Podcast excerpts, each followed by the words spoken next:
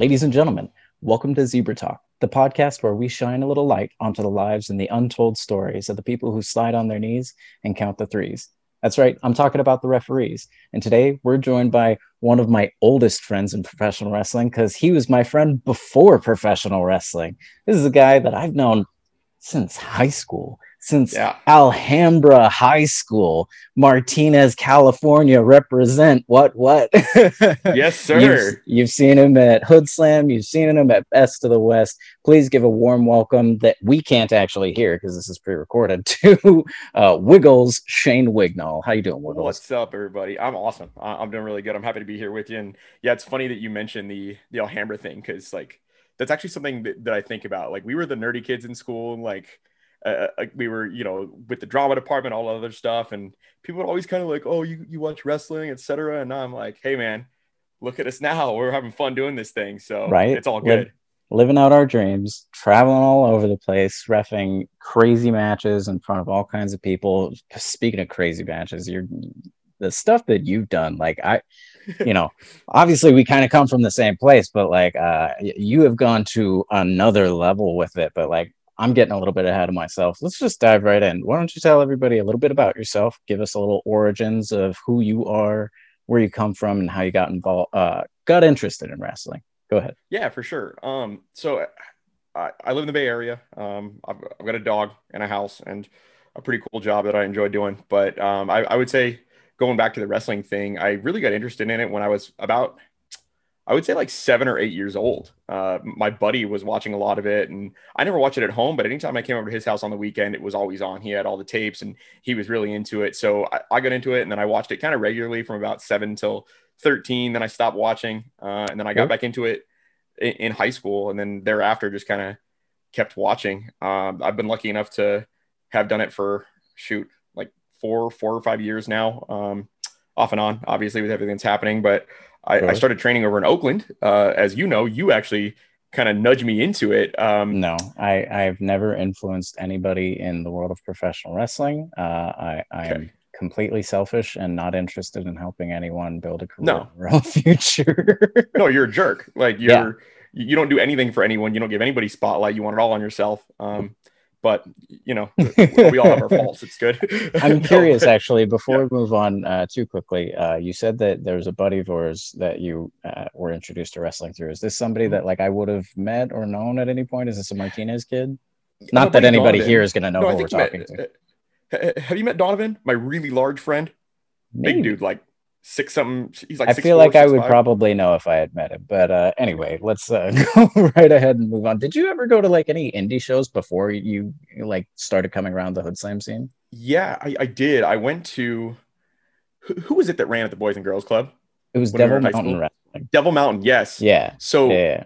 Devil Mountain was like, okay, cool. Like there's this local show, and I think I saw it like on MySpace or something. Yeah. And a friend of mine that, that you know Michelle knew Anton, who was working those shows, and right. was like, "Hey, you should come check this out." And like, I went there, and I was I was like hooked on indie wrestling again just by going to one. I mean, it, it was just fun. You know, you got the got the three dollar hot dog. You're sitting in the gym with probably about thirty other people. You know, right. you got your two dollar sodas and got your raffle tickets for the halftime raffle. And you know, got to get that 50-50 raffle, brother. that is indie wrestling. no, it oh, was oh, man.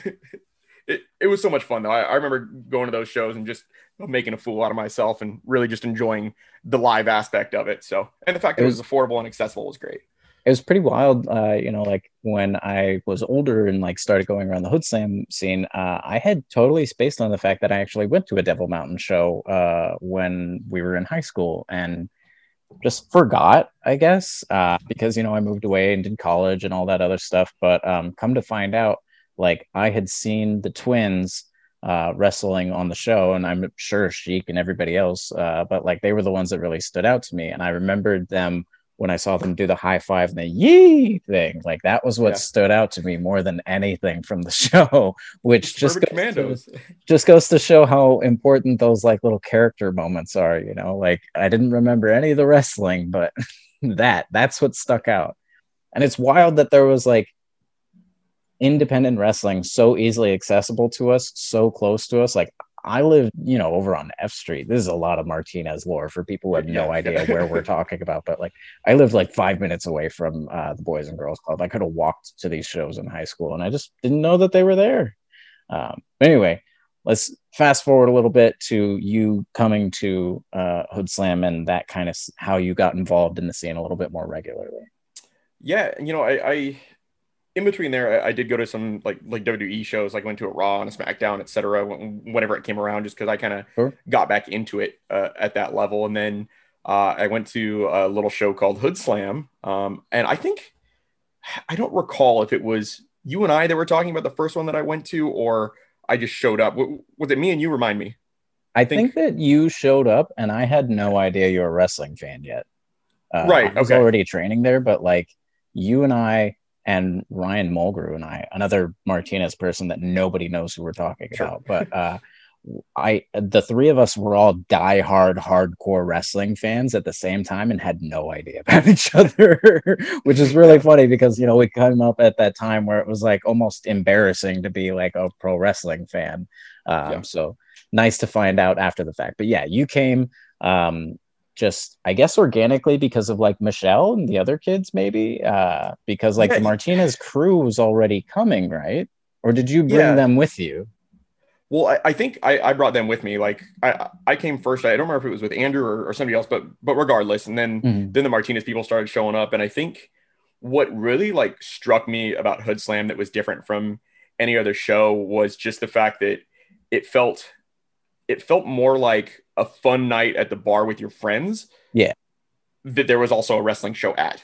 Yeah. And Absolutely. Let's let's I talk felt- about what Hoodslam is real quick, just to like kind of set the scene for the people who are listening. Go ahead. Yeah, so I, I would say Hoodslam is it's at its core, it's a wrestling show, obviously, uh, but it's somewhat adult oriented in that there's certain notions of I, I would say old school or traditional wrestling that just don't exist there. Um, Right. People have been shot and killed on shows. Babies have been born. Aliens have have come out of the sky.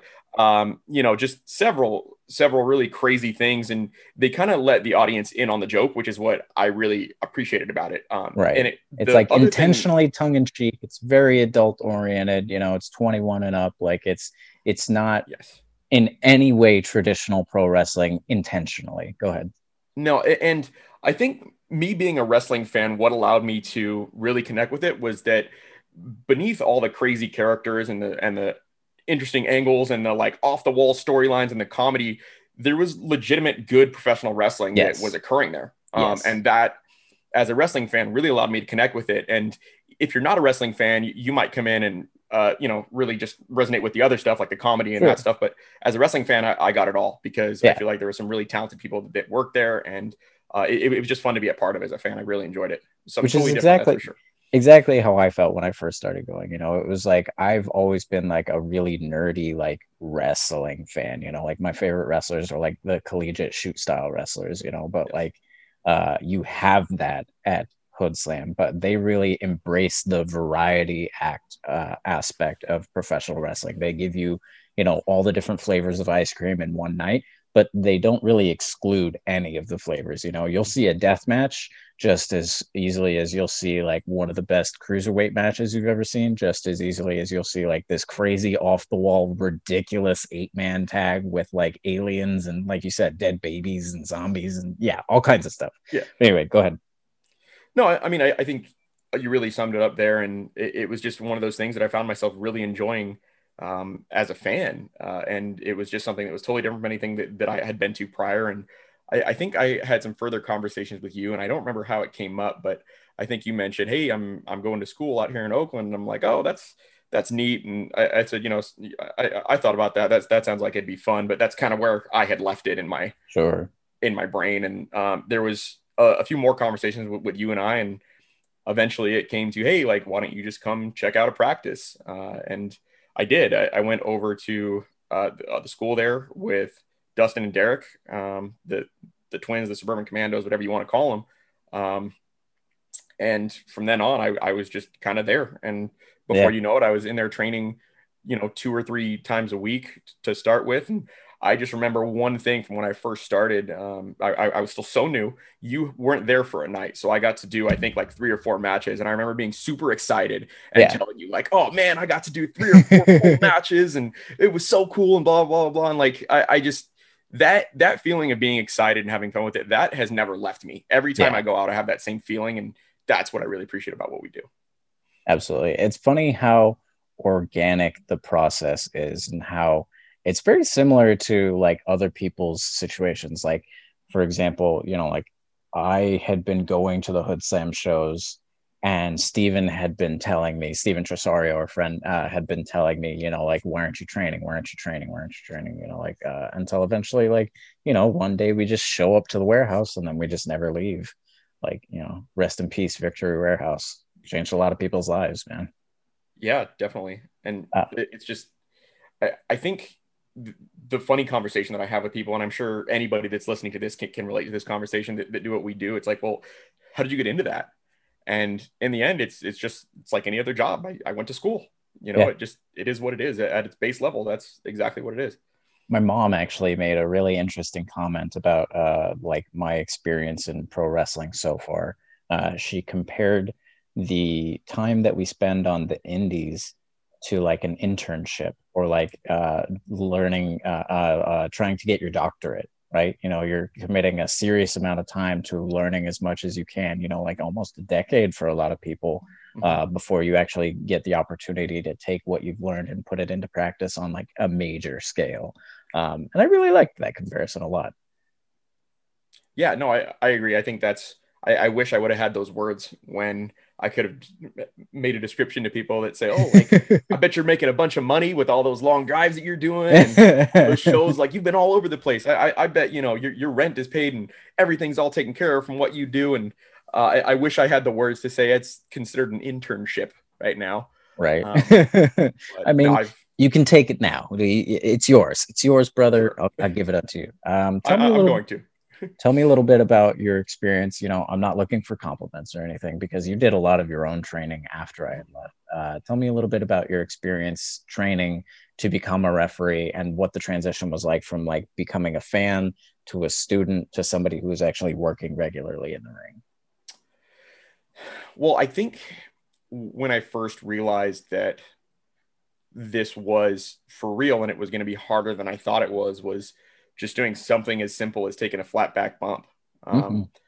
It's something that as you you know go to training becomes a normal everyday realistic thing that's like okay whatever it's it's a warm up but i remember when i first did that and i hit the mat and i'm going like ow i gotta do that all the time yeah we, how, how, much do i have to do this and then it came to the then the rolls came and i i uh, was reminded of how unathletic i am which is kind of the origin of, of my name because Your moniker, wiggly. if you will.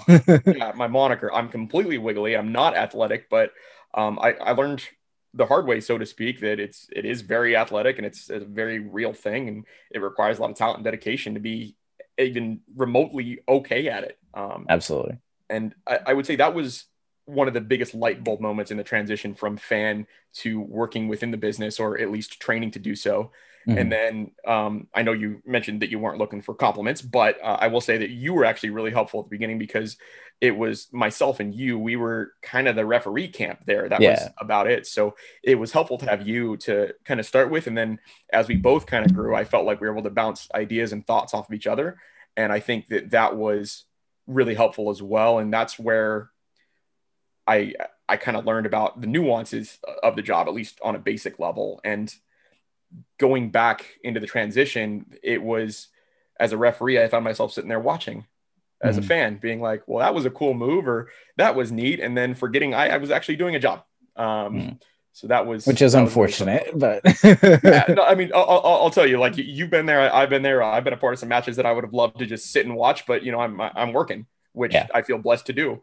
But sometimes, you know, I'm, I'm still a fan of this business, obviously. And I think we all are tell me a little bit you know i don't think we've ever really talked about this too much in depth but like what what was it like after i left and you kind of had to just like start teaching yourself you know like uh, a lot of us we've had the experience where like either we never had another referee on hand, or some people have had a referee like trainer or mentor or something. We just kind of had each other to work with. You know, I was only like a few months ahead of you. Like I, I hadn't even been in a year yet, a year yet.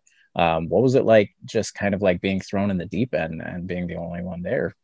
Um, well, I would say that I, I, was lucky enough to at least have some resources that I could reach out to. So there was Toby, who you know, there was referee Guido, who you know, um, and they were great to be able to talk to in between. But a, a lot of it was really just self observation, and that kind of taught me to be hard on myself because I would have to be the one correcting my mistakes or like seeing if sure. I looked good or whatever. So that was actually a great exercise in learning how to tape study myself. Um, a lot of what I would do is I would set up my phone and I would go back and watch after and make adjustments. And um, don't get me wrong, uh, my trainers were great, but a lot of times there wasn't that referee mindset going into right. it. And, and, the feedback I was getting was, oh, you're in the way here, or you did a good job on this count, or great job.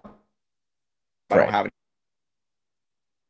anything for you, which is a good compliment, but I'm, I'm trying to learn. So a lot of it was really just learning to be uh, a tough critic on myself, but but a fair critic, so that it would be actual. Um, I get some production out of it, if that makes sense. Sure, absolutely. That's something that we talk about a lot in this podcast. Is like, uh, you know, we've all heard the compliment. Uh, you know, like you weren't in the way, and that's a compliment. And like, yes, it's a compliment, and we appreciate hearing it. We're glad that we're, you know, like meeting that like baseline requirement. But like, what we need in those moments in our early days isn't a compliment. What we need is something to help us grow and help us like get better at like the technique that you know people don't really observe uh, unless they do the job. Which, like you had mentioned before, we were really lucky that we had some really experienced, talented referees that were associated with the Hoodslam company, even if they weren't necessarily at training with us all the time. So, big thank you to Sparky and Guido and Toby. Yeah, yeah. Um, tell me a little bit about when was the first time that you actually booked on a show? How long did it take you after you had been training? And uh, do you remember your first match? I want to say yeah so I, am going to talk about something like like outside of a student show. Um, my yeah. first match that i really remember i'll say i don't know if it was my exact first match but the first one that i have a distinct memory of was when Hoodslam was actually in Reno. Uh, this was one sure. of the first times that I had the opportunity to referee because I forget who it was, but but somebody couldn't make the track out to Reno, and right. I had a chance to go out there, and um, I was in there thankfully with my two trainers. Um, mm-hmm. That was the first match that I remember, and it was a tag match. Um, and I I felt like going into it, I felt like I was way in over my head, but mm-hmm. it was interesting. Once I got in there and started moving around, I just went back to all the stuff that I had trained on in front of nobody. Yeah. Um, and it, it just kind of clicked. And I, I, would say I didn't really have to consciously think about everything I was doing. And that, that was really helpful. And um, I got some good feedback about that. Obviously I was really new, so there were a lot of things I could get better at, but uh, that, that was, that was a lot of fun. I'll never forget that. that I think that really speaks to like uh, the quality of training that you get with the twins. Uh, because like we, I've spoken before about how like you get different things from different schools based on where it is that you go. And like um, you know, if you go to like all pro wrestling, you're going to get trained to be a very, very, very good technical wrestler and mm-hmm. get like put into very good physical shape.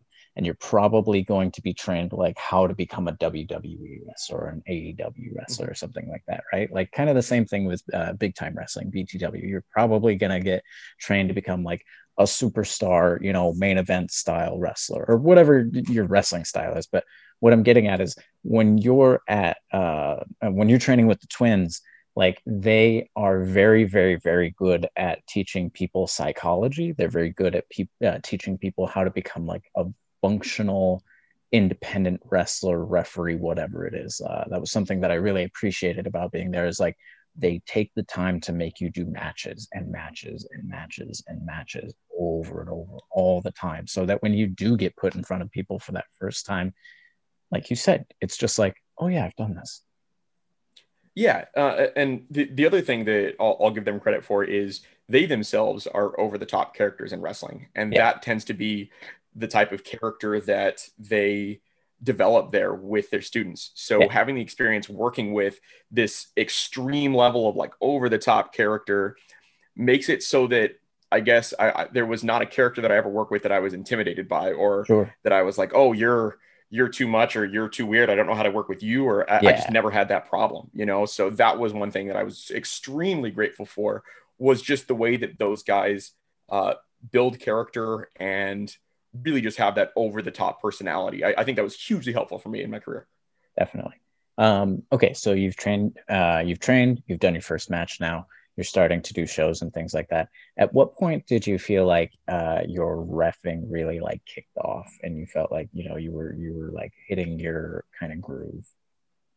Um, I, I would really go back to, to Hoodslam with this. I, I think about six six to eight months after I, I started in, I was now working on the show that I had gone to as a fan, and I think when I went out there, Hoodslam, you know, was lucky enough to sometimes draw five six hundred people in that venue, and um, I think Sometimes just a lot getting, more than that. yes, uh, but you yeah. know, uh, the fire marshal might tune in here. So five to six. Fizz the fizz fire marshal.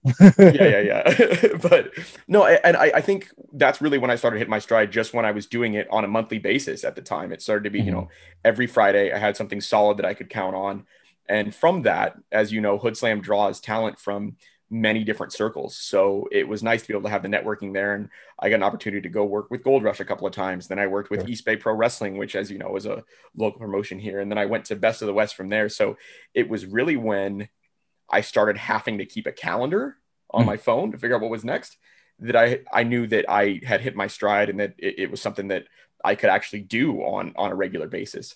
Sure. Yeah, absolutely. Um, when did you have that moment like you know you're somebody that like I think you balance real life and wrestling life a lot better than most people. Uh, it's something that I've always kind of like looked to you toward, uh, look towards you for um, inspiration and like you know like uh, how to do that myself. Um, do you consider yourself someone who's chasing a contract? I, I wouldn't necessarily say somebody that's that's chasing a contract. I, I think that uh, my ultimate goal in life is to make money doing something that I really enjoy doing. Sure. And I think refereeing is, is that thing. Like I, I, like my my day job, but I, I love refereeing. There's nothing like that in the world. So it is something that I put my focus and my time into. And even now, when I might not be, uh, you know, out doing the things that, that we normally do, I, I still try to take the time to be active uh, in, in, in Zebra Talk. Like I'm not posting a lot. I know, don't scold me for that, but um, I do scroll through there and I see a lot of information, and it's something that I'm trying to keep it always on my mind. But I would not consider myself somebody that's chasing a contract. No, I try to take it day by day, and I try to take each experience for what it is, and really just enjoy the moment that I'm in, and hopefully create more as I move on as I move along. Now, you may not be somebody who's chasing a contract, but like you've spoken about it even yourself just here, like you feel like uh, the thing that you want to pay your bills and like be your living and your actual career is professional wrestling and refereeing. At what point did you you know like obviously you can be somebody who's working the indie circuit and everything and bouncing around from show to show and show mm-hmm. uh, and that's a good hobby but like when did you really get that like confidence that like you know kind of made you feel like no like i i'm not just like doing this for fun anymore. Like i'm i'm a i'm a worker. Uh it, it was probably the first time that i worked four shows in a week. Um and that was you know I, I want to say about a year into my career I had I think it was a student show on Thursday, a Hoodslam on Friday. Um, I had East Bay on Saturday, and I had um, Best of the West on Sunday, if I recall. And that was one of those times where I was able to count the places that I've been um, and really realize, like, hey, th- I just spent probably 40 hours doing this. Yeah. And I didn't like it wasn't stressing me out. Like I liked I didn't hate it. it. exactly. Like the, that's the way to put it. I, I was not miserable there. I was not at, at any point looking at my watch saying, Oh man, okay, I got a lunch in 15 minutes. Thank goodness. Mm-hmm. Um, I, I was just enjoying it. You know, I had fun with the car rides. I, I had fun with, um, you know, sitting under the learning tree, as they say, and just talking to different people from different companies and um, all the stuff in between. I, I really embraced and loved. And um, yeah, I, think that's when I realized that it's something that I could do as a full time job because, you know, I was doing it for for 40 hours that week, and that's something that I wanted to continue doing. I'd be happy to spend my time doing it. Yeah, it's crazy when you have that moment where like uh, I actually didn't really have it until like maybe like my fifth or sixth year because I have been somebody who's been so gung ho focused on and chasing after a contract. Like my goal when I started uh, refereeing, when I started training, was like WWE in five years um, which like you know I set that goal for myself uh, intentionally uh, to as absurd as it was because I didn't think that I could get there, so I wanted to see how close that I could get. But then that like just consumed my mind the whole time.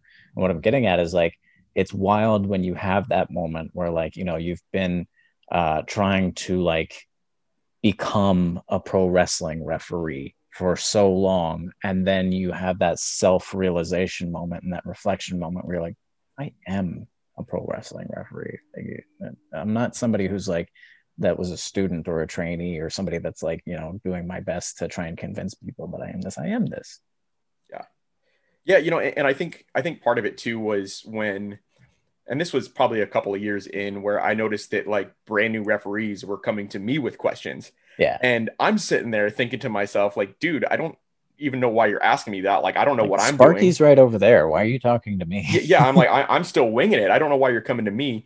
And I think that that kind of led into exactly what you're talking about, where you take that moment where, you know, I'm I'm a student and I'm learning and like I'm I'm trying to break into this thing to, hey, I might be in this thing now. Yeah. So here we are. You know, um, obviously we're not like sure. uh, a vet or like we're not, you know, not anybody's trainer or anything like that. But there's definitely, yeah, that moment where you're like, I'm, I'm, I'm not trying to do this anymore. I am doing this. Yeah. I'm still learning, but I'm doing it. Yeah. Um, learning by doing. Speaking of which, uh, you've had the um, fortune to have a, an interesting experience very early on in your career, uh, pretty often actually, if I don't, uh, if I do say so myself you've been a senior referee at a number of places already. Uh, you've talked about East Bay Pro Wrestling. Um, tell me a little bit about like what that experience has been like um, for the people at home. Let's let's explain what East Bay is uh, to the people listening.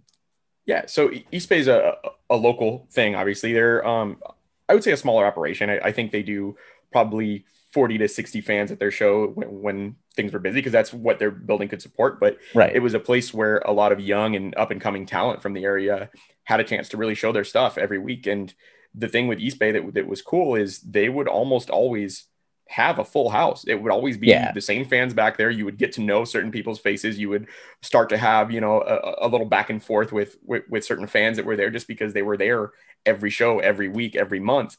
Um, and it was, I, I, guess I would, I would call it um, like a, a, community theater version almost, where it was sure. just a local group. Yeah, it's a really good like training ground. You know 100%. what I mean? Uh like there's some really big name people who like have you know had their first titles there you know like Shotzi had her first women's championship there. Mansoor had his first uh you know like company title you know, not necessarily a world yeah. title or anything. Like Steven obviously had his first like company title there. Um it's a great place for people that like not that there's anything wrong with booking the people that are already famous but they were never going to book people that like are traveling in from all over the world you know unless they were already in the area and they could afford it or whatever. This was a place that runs like every two weeks.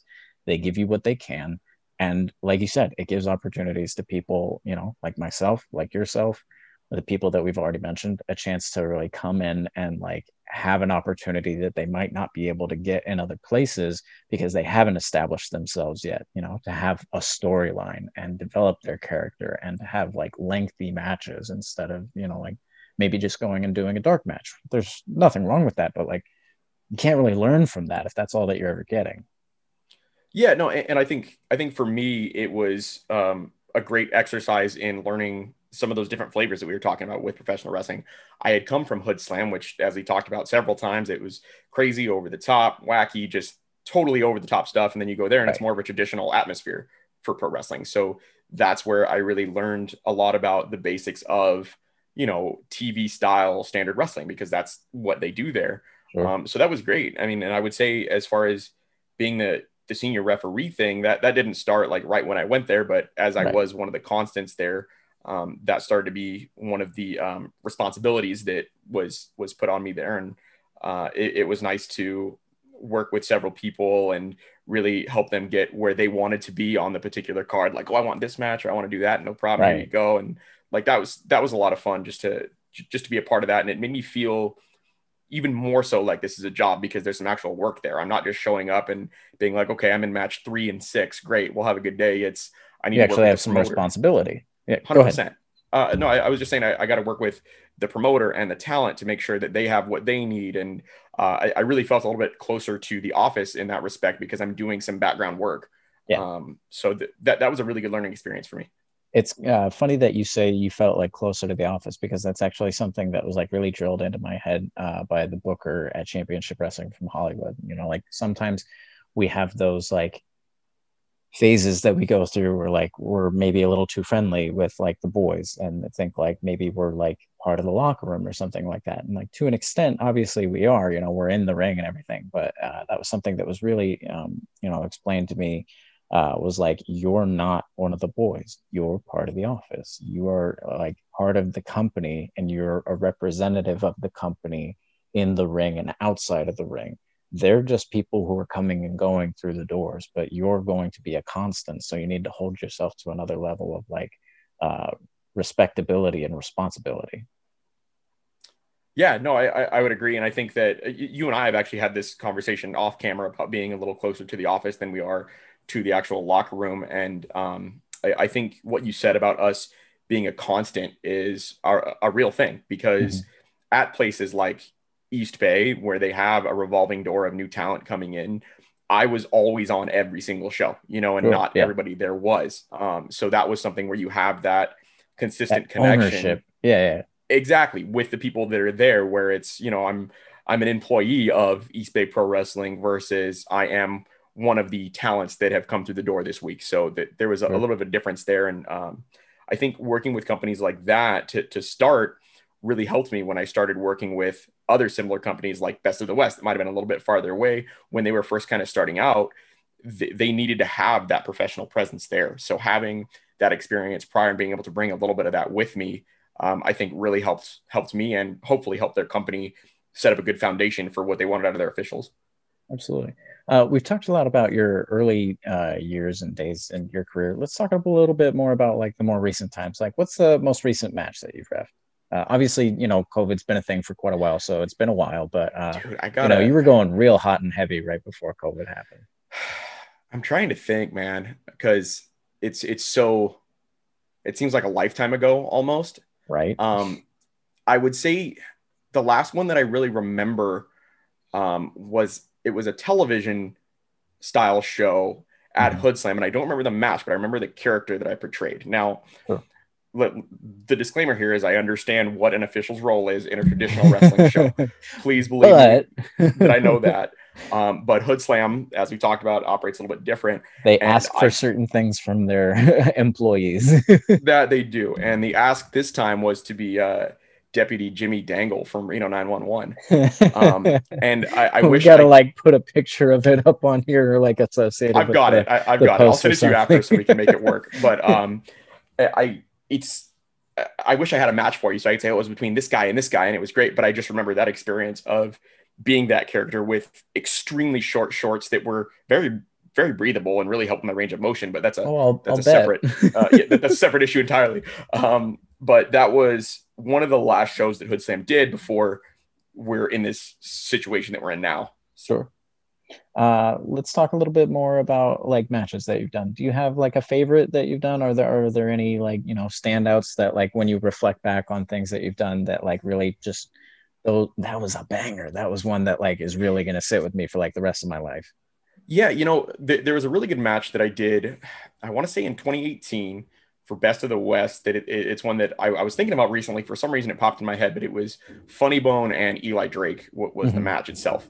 Um, and I enjoyed that match because it had a little bit of everything. It had technicality, it had really good psychology built into it.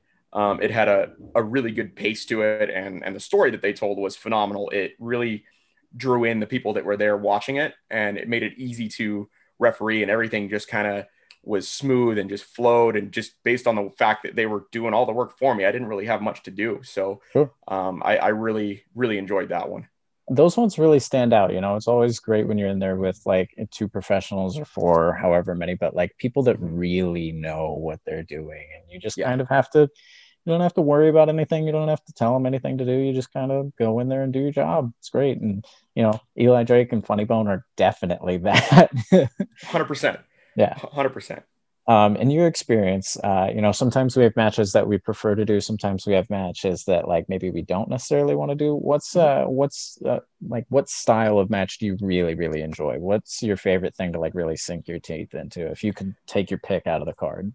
You, you know this, bro. I, I want a technical match. I want Yeah. people tying each other into Yeah. pretzels. I want something where I have to check on submissions every two seconds. Um, you know, I, I I love the the high flying flippy doos. I love all that stuff too. Don't get me wrong. I love pretty much. I was gonna say wrestling. I was a little surprised when you didn't throw out Blake Christian and uh, uh, Alex Zane as your like uh, standout match, but you know, like it, it's not always about the flippy doos. It's a great match, but it's not always about the flippy doos. Please continue. True.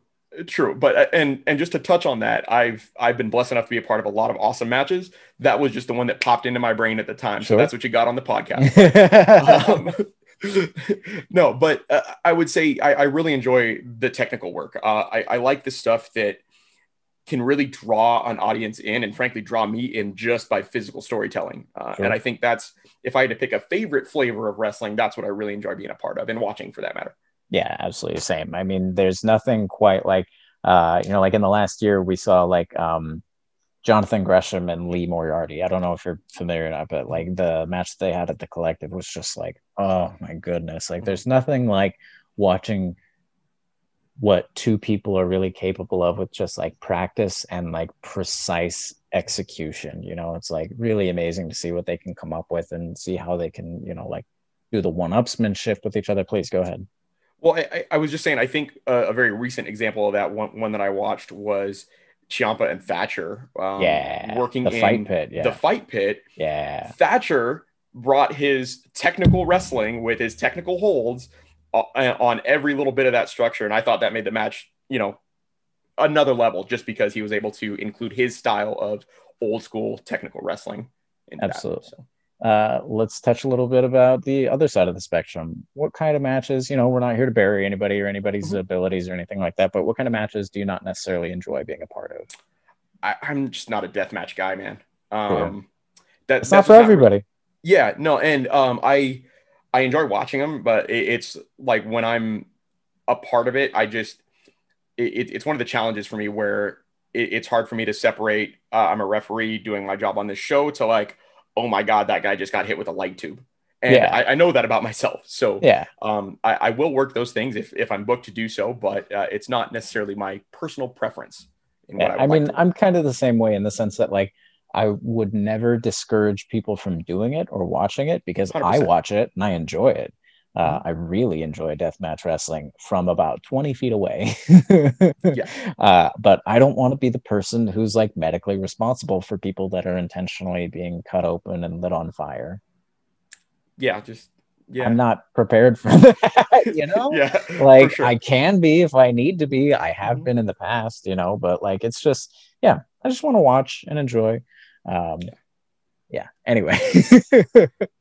Same um in wrestling, uh, often we have to go to some really extreme lengths to get to the things that uh, you know we're going to be taking part in to get to the shows that we're uh, on. What's the farthest that you've ever actually traveled for a wrestling show? farthest that I've ever traveled for a wrestling show. Probably LA. I think LA is farther than Vegas. Is it from me? Or is Vegas Actually, farther? you know what? Uh, LA Vegas is is about farther. six hours, and Vegas is about nine hours. But I mean, Okay. both of those are quite far from the Bay Area. Yeah, yeah. Vegas then would have to be the the farthest. Um, but then Tell me a little LA bit would be a about that experience. What'd you go to Vegas for?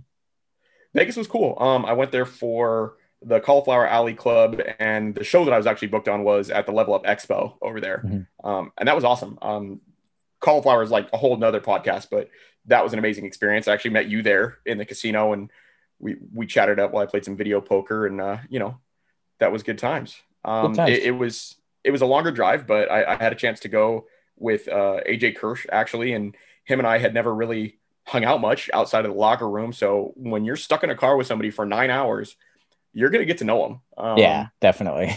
and it, it was really cool just to hang out with him and talk about wrestling stuff and non-wrestling stuff, just life philosophy and you know, uh, partners and different cars we've had and just random party stories and you know, just normal human back and forth stuff. And Yeah. that's what I was talking about earlier. That's the stuff I really enjoy about wrestling.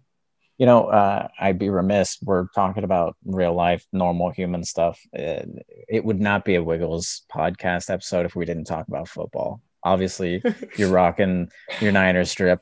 Uh, go into year, your experience uh, with football. Tell tell the audience, you know, if there was anything, at least from my observations, looking from the outside in, that mm-hmm. uh, could rival your love of professional wrestling, it would, or maybe even beat it. It would be your love of uh, football. So go ahead. It, it's it's a different love. It, it is, but um, for me, I, have just always been a fan of football. It's it's been something that's in my family, particularly the San Francisco 49ers, as you know.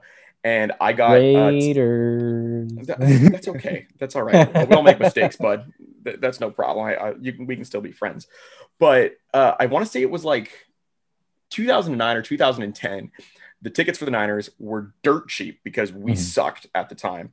Sure. It was like 400 bucks for the season. So me and my buddy Ian said, "Hey, you know what? Let's do it." And I'd only been to like one football game before this, sure. but once I went there, uh, about two or three games in, similar to why I love pro wrestling, just the crowd atmosphere and the energy and the vibe and just um, just just the feeling of being there, I was immediately hooked on it. Um, Absolutely. And and there's a lot of parallels in, in, wrestling to that. You know, somebody scores a touchdown, there's a huge crescendo of uh, uh, of cheers there, and that's just a great moment to be a part of. And you know, yeah, somebody, you know, the the baby face finally beats the heel after wrestling him four times, and same darn thing. Um, so that's football. I'm absolutely in love with as far as sports go, and those really are the two sports that I follow the most close: pro wrestling and pro football it's funny that you mentioned the you know parallels between professional wrestling and uh, football. You know, like obviously we got baby faces and heels. Like the world's greatest football heel, Tom Brady, is like going over again. You know, we've seen all kinds of like memes and hashtags and stuff over the last uh-huh. day talking about like,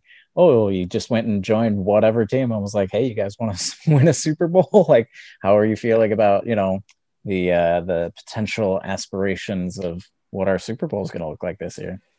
I mean, honestly, these are the last two quarterbacks that I want to see play against each other. Um, and it, I'll be totally transparent with you guys that are listening. It's completely selfish for me to say that because I have no reason to dislike either guy. They're both great quarterbacks. Um, Tom Brady is probably the best ever.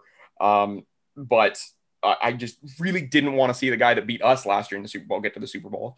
And sure. Tom Brady doesn't need to go to, I think, his 10th or 11th. No one needs tenth, that many Super 10th, Bowls. 10 it's Super nuts. Bowls. It's one nuts. finger for every. yeah, like it's just it's it's ridiculous. But either way, um, it's it's football, and I'm I'm hooked on it just like I am any great angle in pro wrestling, and I can't wait to see the payoff coming sure. in a couple of weeks. So I'm ready to go, man. Let's swing back over into pro wrestling a little bit. Uh, obviously, um, you know you've been at this a while now and we talked a little bit about you like having a role as a senior referee. Uh, are there any like um, people that you've taken under your wing at this point or you know, under your stripes?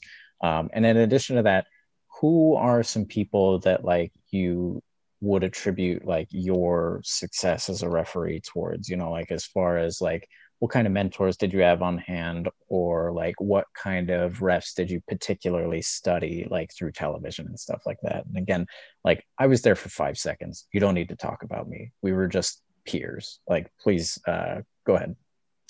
Okay that, that was a really long-winded question and it was a two-parter which i don't, I don't know what you're fair, talking about. But I'm I'm gonna try to hit all your points. I think your first question was um talk about a referee that i brought under my stripes so to speak. Um and we already mentioned this disclaimer. We're still new. We're certainly not vets by any means, but one referee that I was lucky enough to work with was uh, Stephen Landis. Um, I, I, know y- you've met Stephen before, sure. I think, right? At Best I've worked with him on a bunch of shows, actually. Yeah. Yeah. Yeah. And then I remember Funny Bone, first... man. Funny Bone has got a thing for Landis. I don't he know why. Him. He yeah. really enjoys being around him. Yeah. and put him to sleep. But that's a different that's a different story entirely. You know, um, but Landis was was really cool because when I first started working with him, um, he was at a very basic level of what he was doing. So he had all the standard trademarks of us when we're new. You got the deer in the headlights, you're in the wrong spot, you're getting in somebody's way, you're pissing off the boys in the back. Um, and, and, that was one of the things that he was enduring and, and dealing with. But to his credit, he reached out to different referees, myself, Guido, Sparky, etc. And I just happened to be on a lot of shows with him, so he would come to me for guidance on stuff, and I would always have notes for him. It was something that I tried to take the time to do because I, I knew how impactful that was for me when I had other referees yeah. taking notes on me and helping me. Uh, so I would do that for him. And I would give him feedback and we would bounce ideas off of each other. And slowly but surely, he just got better and better. And now um, that kid honestly could be refereeing in, in, any match and I think be successful at it. Um, Very cool. That's how I honestly feel about about Steve, and that was a lot of fun. And you know, they say that the best way to learn is to is to teach, so to speak. And I wouldn't really consider myself a teacher, but having to go back to basics and remember, okay, this is what it's like to work the horseshoe. This yeah. is what it's like to know where hard cam is. Yeah. This this you know the, all that stuff. Remembering that was something that really sparked it back up in my brain and really just um, made it a more solid fundamental understanding than I had had prior just by working with him on that. And um, I, I, would say uh, another referee I'll mention was uh, Aaliyah, who was over mm-hmm. there at um, uh, East Bay Pro. Um, Aaliyah, not super big person. She's, I want to say, five one, five two, maybe five yeah. three on a good day. Absolutely tiny human being. Yes. Um, so for her, um, what I noticed about her right off the bat was she had enough of an authoritative presence at her size to really be believable as the person in charge. Right. Um, and that was so much fun to work with her because um, she was another person that really listened and wanted to have more conversations about it and would talk to me uh, on our off days like hey what did you think about match here what could i have done better there and once again that's all something that reminded me of the basics that sometimes one tends to overlook um, sure. as they get more and more experienced at, at, doing any job you know what i mean yeah definitely. so that was that was awesome it's almost like reps in the ring but like reps for your brain yeah, hundred percent. Yeah, hundred percent. Um, and then I think what was the second part? The second part uh, of your question. People that you've like looked up to, uh, either in person or studied, you know, via like whatever you know format. For sure, for sure. So uh, I'll I'll start with the guys that I've worked with locally. Um, obviously yourself, we went to school together. We don't need to to, to go on to that path, but um, I would say referee Guido was a big one because he was at Hoodslam with me. Uh, yeah. Uh, Sparky Ballard, as you know, who is just a phenomenal referee and just known as somebody that's always been straightforward and honest and upfront in the wrestling business. Uh, and then if you look at uh, Toby Reynolds as well, was another one that I actually watched back at what was it? Action Action Empire Action Coast Devil Mountain. Devil Mountain. I mean, uh, I watched Devil. Mountain becomes Action Coast becomes East Bay. Got it. Okay. Yeah. Uh, but yeah, I, I worked with them and they were all super, super accessible. Yeah. Which is what I needed as a young referee. I needed somebody that I could reach out to after my match and say, Hey, I just took this really crappy video on my iPhone. I need to send it to you. Can you spend 15 or 20 minutes of your time and looking at it? And without fail, all those guys were like, Absolutely. And they would stop what they're doing, watch the video and then have commentary for me in 20 to 30 minutes. Yeah. And absolutely selfless human beings. But go ahead. Yeah. And, and like that, that was so inspiring to me. And that's what made me want to give that back. So kind of tying it back into working with Aaliyah and Steve, I, I had been lucky enough to have awesome referees that were always accessible. Um, and I, I want to be able to give that back. So that was a really rewarding experience for me to be able to do that. And I think that I, that really rings true uh, for myself as well. You know, like uh, obviously I had Toby and Guido and Sparky, and you know, Sparky's the reason I'm in pro wrestling at all. You know, he found me in a backyard and dragged me by the scruff of my neck to a school. uh, but like that accessibility was something that I really took to heart while I was learning under them, and uh, is a big part of like why I created Zebra Talk and why I try to make sure that like anytime somebody reaches out to me, like you said, you know, like uh, it's it leaves a huge impact and impression on us when we're at those early stages in our careers even when we're you know where we are now. Having somebody that is uh, above us and you know like seniority and experience and stuff like that uh, that like we can reach out to that will give us the time of day and will talk to us about like what it is that we need to hear about. So like it's uh we were very lucky uh, to have you know like um, people that you know didn't uh, weren't full of themselves and didn't think you know that they uh, didn't really need to like give back to us in any way. It, was very fortunate.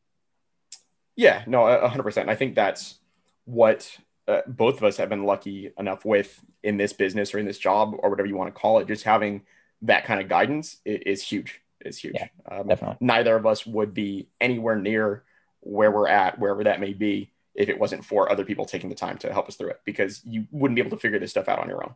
Sure. Speaking of where you're at, uh, you've accomplished a heck of a lot in, uh, you know, Hoodslam, Best of the West, uh, in the area that you're in. Um, what kind of goals uh, really stand out as far as things that you've been able to cross off the list in your experience so far? And what kind of goals do you still have left for yourself? Um, as far as goals that I, have been able to cross off, I really just wanted to work outside of my bubble um, mm-hmm. on some great shows. Um, I actually had an opportunity with you, uh, GCW down in LA was you did? a standout. Uh, I, I, did. I, I, I was there. I was there. I, I, know the show was kind of a blur, but um, I, and I'm I'm so good at my job that I just kind of disappear into the background. And, you know, so I, I, appreciate the compliment. Um, no, but that that was definitely a, a, goal I could check off was just to work in a new place that was far away from me that had the exposure that they do.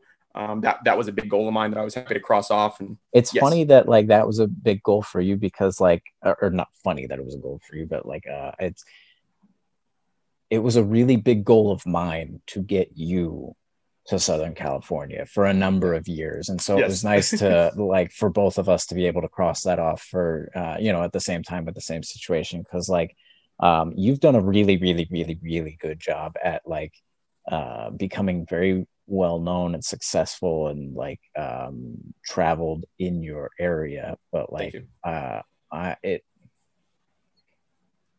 it's always kind of disappointed me that like more people don't know who you are and not in a like oh you're not doing things right or anything no, I get it. like it's not about you putting yourself over that's not our job in the business but like everybody who knows who you are and everybody that works with you in the bay area in Best of West wherever it is that you go like your quality shines through your professionalism shines through and i've been so eager for the rest of the wrestling world to know how competent and capable you are as a referee. So it was a, a real joy for me to finally, you know, like see you, you know, when I saw you walking up uh, that first, you know, few minutes when we were in LA, just like, yes, he's here. We're doing it. This is good. I'm so happy.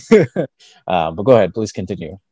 No, I, I mean, uh, that I, I, I'm just super grateful for the fact that, that you wanted to get me out there and do that because sometimes um, I and I've been very lucky, but but sometimes you can feel like you are spinning your wheels, uh, doing the same thing at the same sure. spot. And um, I I'm confident in, in, my abilities, but you know I, I'm I, I, did work within you know a we'll say a hundred mile radius, um, yeah. and and that was about it. So it was a big goal of mine to get out of that area and go work for a reputable company with talent that I never worked for, for before sure. in a really high energy environment. And anybody that knows GCW knows that is a high energy environment. Yeah, um, absolutely. Um, and and that was awesome. Um, as as far as my goals moving forward, um, really once things uh, start to even out uh, on our world scale that, that we're on right now, um, I really just want to get back into it um, on a regular basis, sure, and then really even expand more. Um, you know, do the LA shows, um, go up to Washington, really handle more of the West Coast and just work with different companies that I haven't worked with before. And, you know, I, have had some conversations with people here and there during this time of relative slowness in, in the business. Um, and that's been productive. So I, I, look forward to really hitting the ground running and just getting out of my bubble more would be the goal more than anything Very else. Cool. Maybe we can get you on a show with an IFB. Let's do it. Yeah, uh, a headset for those of you who don't know what that is. Uh, yes, uh, it's uh, yes. a whole new beast for a lot of referees who haven't had a chance to use it yet. So I, I need we'll that be... experience, brother. I, I really yeah, do. Man. Like I, am I've gotten really good, like working with the baseball manager signs coming from the timekeeper. You know the yeah kind of stuff. it's but yeah, uh, 16, 12 minute yeah to go. exactly, exactly. Sure. But I, I, would love to get some experience doing that. So I guess that's another more uh, concrete, minute goal is to work somewhere where I can work with the headset. You're absolutely right. Sure. You know, we're, we're kind of winding down our time here. And uh, I like to, at the end of these interviews, give uh, my guests an opportunity to talk about like shows that they've been on that maybe people haven't really uh, been able to see or that they should give another another look at. Um, if there's any matches out there on like YouTube or anything like that that you think people should really take a look at, this is the opportunity for you to like, you know, talk about your social media and things like that. Uh, and particularly if there are any wrestlers that you think you know people should really give another look at uh, this is that time. So please go ahead. Yeah for sure. I mean thanks for having me first of all. Um, as far as my social plugs it's it's pretty simple. It's just facebook and uh, on twitch i'm at mr wiggles live Um, really, that's that's all I've got. I don't have the Instagrams and the Twittergrams and all the other things that you always pester me to get. Um, I don't know what you're talking I'm, about. I'm, I'm, working on myself. Okay, I, I am. But yeah, um, if you guys want to connect to my video games, please hit me up on Twitch. Uh, that's another big passion of mine that we didn't really have a chance to talk about. But I'm always down to game and hang out with you guys, and it's a great way to get to know people and kind of bond over something that you both know. So that'd be awesome if you guys want to hit me up on on Twitch. Uh, as far as companies that I think you should check out, I think you uh, would really enjoy. Uh, at least giving Hoodslam a shot. Uh, check them out on, on Twitch as well, uh, twitch.tv slash Hoodslam. They've got some really cool content on there. There's some really funny matches, some really good wrestling matches, and maybe it'll give you kind of a feel for what we were talking about because we were talking about it in kind of abstract terms. So it would at least give sure. you um, some kind of a frame of, uh, of reference for this conversation, anyways. Um, other than that, I would say Best of the West is another awesome company to check out. Uh, I've had a chance to work with them. They're uh, local here to the West Coast. Um, they have a lot of awesome talent come in the door, and there's a lot of uh, up and coming talent that have worked on that show. So it's they're mostly on face or on YouTube. I found so go check them out at YouTube. They're Best of the West Wrestling on YouTube, and they've got some great content on there as well. Um, as far as wrestlers that I think you guys and girls should check out, um, it would definitely be um, this guy on my shirt. I think. Yeah, I mean, he's probably like one of the top people on both of our lists as far as like why doesn't yeah. the world just absolutely worship him already. he is just uh, an incredible wrestler, and uh, of all the people that I've been lucky enough to work with, his matches are almost universally always bangers. Just the way yes. that guy works, um, it, it's just phenomenal. It's fun to watch, and um, I highly suggest you check out Steven Tresario 100. percent The other one would have to be, and you probably know what I'm going to say here, would have to be Kenny K. Yeah, uh, Kenny K yeah. is somebody that once again is known locally this area. He's been in Washington a little bit, but the things that this guy can do, he's he embodies that that phrase that we all hear about. Man, they could have a good match with a broomstick. Yeah. Um, he could. Uh, he's just an incredible wrestler. He can work, uh, you know, with any style of wrestler, and once again, put on absolute bangers. And the stuff that guy can do in the ring is unreal, and it's just so easy for him. I was going to say, you know, like nuts not just you know like he can have a good match with anybody but like it's it's another level when you find somebody that is consistently doing things that you like have never seen before you know like we see yeah. so much wrestling we see see so many people you know doing the same things or doing things that we haven't seen in a while or rarely or something like that but like kenny comes up with things that like you would have never even considered before so like i well, i couldn't agree more go ahead and, and and what's so crazy about that not to get on on, on kenny for too long here but he'll t- he'll bounce ideas off me in the car ride on the way to something yeah. like what if I did a, a, super flippy floppy do off this one rope and then turned it into a Rana and then did this, this, and this? I'm like, oh, that would be cool. And then the if dude does could, it like an hour yeah. later. yeah. does it like he's done it his whole life. He, yeah. he might practice it one time before the show, but then he just does it and he's like, oh, I think it was pretty good. I'm like, bro. so he, uh, I actually guys, heard but... Steven talking about Kenny once, uh, saying, you know, like there's so many things that he'll do with Kenny that he would never try with anybody else because there's a lot of things that Kenny will do that like he's never done before because he thinks up of it, you know, like you said, like an hour before the show but he's never felt uh, worried that he's he knows that if there's anybody who's going to be able to execute it and execute it safely, it's Kenny K. So. Yeah, and I, I think he he's just one of those one of those people within the business that I think has earned the trust of, just about anybody that knows him and can come up and say, okay, we're going to do 16 backflips off the third rope. And then everyone's yeah. like, okay, okay, cool. Sounds good. You know, so uh, I think he, he's earned that. And you know, between Steven and uh, and Kenny K, I think those are both talents that I, I wish more people had had the pleasure of watching or, or working with for sure. Absolutely. Well, thank you so much for being on the podcast here today, Wiggles. I really appreciated your time. I sh- I appreciate you know always being able to get to chop things up with you. I appreciate uh, the countless times you've let me crash on your couch and hang out with Jenny, uh, who is the you know like world's most adorable dog. Uh, it's unfortunate. Kenny, or, yeah, absolutely. We need Jenny. oh, might have to delete that, huh? maybe not. we, maybe we'll just call it over by the time we get out of the chair. anyway, let's say hi to Jenny. hi, Jenny. Can, can, we put a censored uh, graphic up? Can you find one? I'll see if I can figure it out. Thank you. Thank you. Hi, Jenny.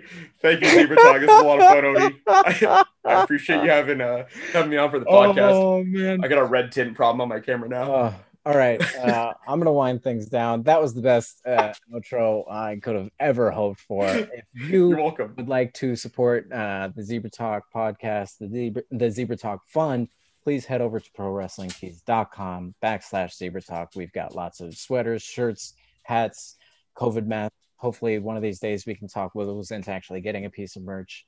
Uh, if you would like to follow us on Instagram or Twitter, it's Zebra Talk 123. Uh, you can also send an application to the Zebra Talk Fund or request to be on the show yourself if you're a referee. Uh, the email is zebratalk123 at gmail.com. If you're not a part of Zebra Talk yet and you are a referee, first off, why? Why? Come on. Come on. Uh, we have almost a thousand members. We're in every country where wrestling takes place. We're on every continent where human beings live. Uh, you know, other than that cold one way south. Uh, please find me on any of the socials. Uh, I'm Robert Odie Brown on Facebook. Add me. I'll get you into Zebra Talk, and we'll get you involved and you know get you started on networking and learning from other people all over the world. Um, if you want to find me on Twitter or Instagram, it's Odie1 Canody. And uh, yeah, thank you very much for joining us here today. And Wiggles, thank you so much for being here today, for dedicating a little bit of your time to this, and uh, for that outro. For sure, I, I, got you. I always do. Thanks again for for tuning in today, guys. Thank you, Zebra Talk. And like you said, if you're not a part of it, go join up. Um, it's an awesome resource. And yeah, just thanks again. I appreciate your time and for everything you do for the refereeing world of professional wrestling. Odie, thanks, buddy. Absolutely, brother. Thank you, folks. Take care.